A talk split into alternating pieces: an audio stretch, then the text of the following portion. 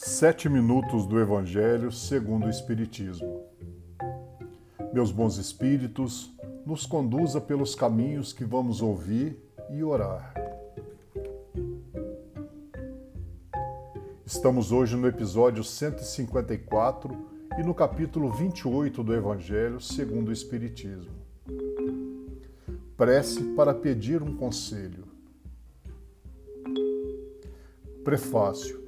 Quando estamos indecisos em fazer ou não fazer uma coisa, devemos, antes de tudo, nos colocar as seguintes questões. Primeira, a coisa que hesito em fazer pode causar um prejuízo qualquer a outrem? Segundo, ela pode ser útil a alguém?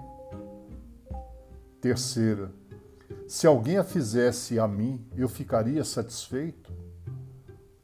Se a coisa não interessa senão a si, é permitido balancear a soma das vantagens e dos inconvenientes pessoais que podem dela resultar. Se ela interessa a outrem e fazendo o bem a um possa fazer o mal a outro, é preciso, igualmente, pesar a soma do bem e do mal para se abster ou agir. Enfim, mesmo para as melhores coisas, é preciso ainda considerar a oportunidade e as, e as circunstâncias acessórias, porque uma coisa boa em si mesma pode ter maus resultados em mãos inábeis, se não é conduzida com prudência e circunspecção.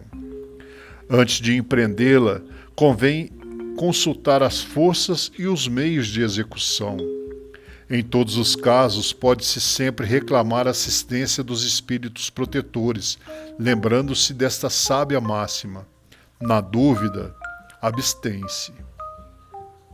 Vamos à prece.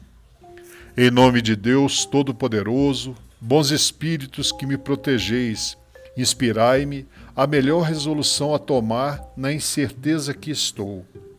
Dirigi meu pensamento para o bem e desviai a influência daqueles que tentarem me desencaminhar. Que assim seja.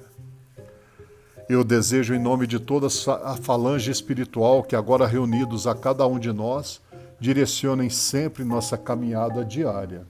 Em nome de nosso Senhor Jesus Cristo, que assim seja.